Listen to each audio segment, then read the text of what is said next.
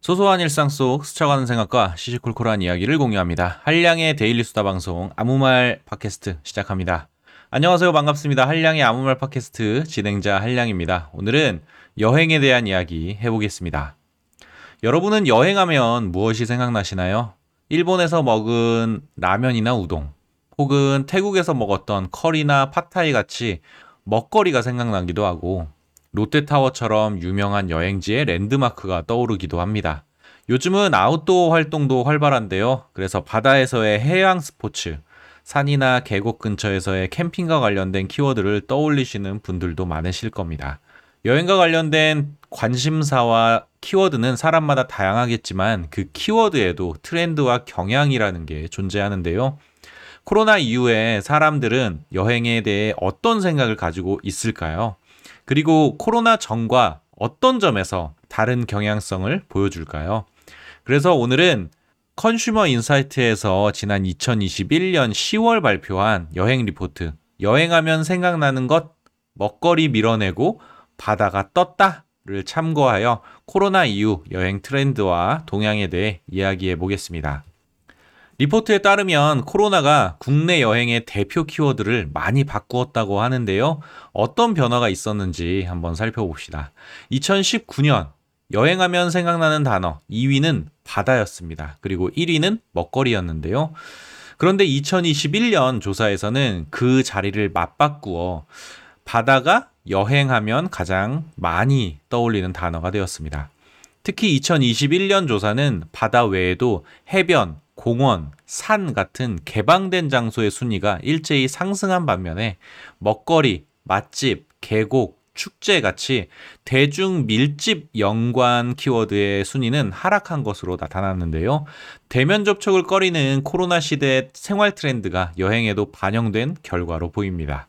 조사 결과를 구체적으로 살펴보면 이천이십일 년 조사에서 여행과 관련해 가장 많이 연상된 오 대 키워드는 바다, 먹거리, 해변, 공원, 해산물 순이었고 그 다음으로 힐링, 계곡, 펜션, 호텔, 산 이렇게 다섯 키워드가 육 위에서 십 위까지를 차지했는데요. 일 위인 바다는 관련 키워드 바다, 해변, 해산물이 오 위권에 세 개나 포진할 정도로 여행에서 차지하는 비중이 높았습니다. 특이점은 같은 개방된 공간임에도 바다와 관련된 키워드 언급이 칠 위를 차지한 계곡, 십 위를 차지한 산에 대한 언급을 압도했다는 겁니다. 그 원인은 장기간의 사회적 거리두기에 따른 피로감을 떨칠 해방구로 바다, 해변과 같은 탁 트인 자연환경에 대한 갈망이라고 합니다. 이번에 각 키워드별로 순위의 변화를 살펴보겠습니다. 이천십구 년 조사와 비교하면 이천이십일 년 조사에서 바다와 먹거리는 일, 이 위 자리바꿈을 하였고 그와 동시에 바다 관련 키워드들이 강세를 보였습니다.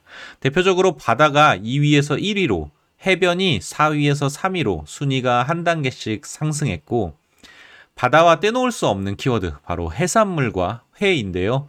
해산물은 팔 위에서 오 위로 회는 십사 위에서 십삼 위로 세 단계씩 상승했습니다. 반면에 이천십구 년 조사에서 여행하면 생각나는 단어 일 위였던 먹거리는 이 위로 떨어졌고 관련 키워드인 맛집 또한 십 위에서 십삼 위로 순위가 세 계단 떨어졌는데요. 이천십구 년과 비교해 이천이십일 년 키워드 조사는 여전히 사람들에게 식도락 여행이 중요하긴 하지만 타인과 대면을 최대한 줄이려는 경향을 보여준다고 합니다. 그럼 지난 이 년간 반대로 우리의 관심에서 멀어진 키워드는 무엇일까요? 순위의 하락폭이 가장 큰 키워드는 축제였는데요. 기존 오 위에서 십오 위로 열 계단이나 순위가 떨어졌습니다. 순위 하락의 이유는 당연히 코로나인데요. 코로나 전 지자체마다 대표적인 관광 자원으로 지역 축제를 육성하면서 열풍까지 이어갔던 적도 있었죠. 하지만 코로나 이후에 지난 이 년간 대부분의 축제가 전면 취소되거나 사라졌고 몇몇은 온라인을 통해 간신히 명맥만을 유지하고 있는 형편이라고 합니다. 순위가 크게 하락한 키워드가 있는 반면에 지난 이 년간 우리의 관심을 크게 끌었던 키워드도 존재하는데요. 여행하면 생각나는 단어 중에 순위가 급상승한 키워드로는 이십칠 위에서 십육 위로 순위가 열한 계단 상승한 캠핑이 대표적이었고 삼십일 위에서 이십일 위로 상승한 산책, 그리고 칠 위에서 사 위로 세 계단 상승한 공원이 뽑혔습니다. 이런 키워드 변화와 관련해 리포트는 수년 전부터 나타난 국내 여행의 근거리 일상화 트렌드가 강화되고 있다고 이야기하는데요. 근거리 일상화는 이천십칠 년 이래로 국내 여행의 메가 트렌드 중 하나라고 합니다. 갑자기 뜬금없는 질문 하나 드리겠습니다. 애청자 여러분은 여행 가서 이런 생각 해보신 적 있나요? 아, 여기 진짜 좋다. 풍경도 좋고 음식도 맛있고 여기 사는 사람들은 정말 행복하겠어. 하는 생각 말이죠. 재미있게도 이천이십일 년 리포트는 여행자와 현지인으로 그룹을 나누어서 각자가 꼽은 여행에 대한 키워드 조사 결과를 담고 있는데요. 여행자와 현지인의 연상 키워드 순위는 다소 차이가 있었습니다. 여행자가 꼽은 키워드는 바다, 해변, 먹거리, 힐링, 해산물이 탑 파이브였던 반면에 현지인이 꼽은 키워드는 먹거리와 공원이 공동 일 등을 차지했고 뒤이어 바다, 축제, 해산물 순이었습니다. 여행자와 현지인이 꼽은 여행 키워드에 이런 미묘한 차이가 발생하는 이유는 무엇일까요? 대부분의 여행자들은 좋은 환경에서 잘 먹고 잘 쉬는 여행에 대한 기대가 높습니다. 그리고 그 기대를 실현할 목적으로 탁 트인 바다 해변에서 힐링하고 코로나 때문에 맛집을 자유롭게 즐길 수는 없어도 여전히 식도락을 즐기고자 하는 바람을 가지고 있다고 하는데요. 이는 전반적인 국내 여행 트렌드와도 비슷하다고 합니다. 반면에 지역 사정에 밝은 현지인은 생활 여가 시설인 공원 이외에 지역 경제와 직결되는 축제, 해산물, 한우와 같은 지역 특산물 관련 키워드의 연상 순위가 높았습니다. 아무리 멋진 풍경을 가진 여행지라도 현지인에게는 현실과 일상을 살아야 하는 생활의 터전이라는 겁니다. 마지막으로 현재 국내 여행 트렌드에 대해 이야기해 보겠습니다. 리포트는 현재 여행의 트렌드를 근거리, 단기간 여행, 그리고 원거리, 장기간 여행으로 나누고 여행의 양극화가 나타난다고 설명하는데요. 우선 근거리, 단기간 여행과 관련해서 국내 여행의 최근 트렌드는 실외, 휴식, 비접촉, 조용, 근거리 이렇게 다섯 개의 키워드로 표현된다고 합니다. 그래서 요즘 여행의 트렌드는 가까운 곳에서 여기 지금을 즐기는 여가형이나 일상생활형 여행이 대세가 됐다고 하는데요.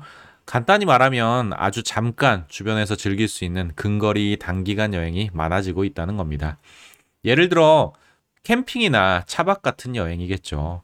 하지만 이런 근거리 단기간 여행으로는 만족할 수 없는 소비자들도 있을 텐데요. 이런 사람들은 어디 어디에서 한 달 살기 같은 원거리 장기간 여행을 추구한다고 합니다.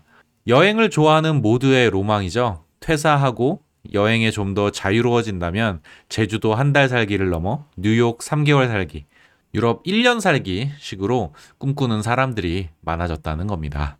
오늘은 여행하면 생각나는 키워드에 대해 이야기해 보았는데요. 어떠신가요? 조사에 나온 여행 키워드에 공감이 가시나요? 저는 지난 방송에서 제가 생각하는 행복 이게 이미지가 사방이 뻥 뚫린 조용한 해변가에서 선베드 깔아놓고 거기에 누워 시원한 모히또 한 잔 마시는 모습이라고 말씀드렸는데요. 바다를 중심으로 상위권에 랭크된 키워드들을 보니까 어, 해변의 해방감과 시원함을 갈망하는 사람이 저 혼자만은 아닌 것 같습니다. 요 며칠 하늘이 참 예쁘더라고요. 그래서 오늘은 점심을 먹고 산책을 좀 했는데요. 산책하는 길에 우연히 하늘을 올려다보았습니다.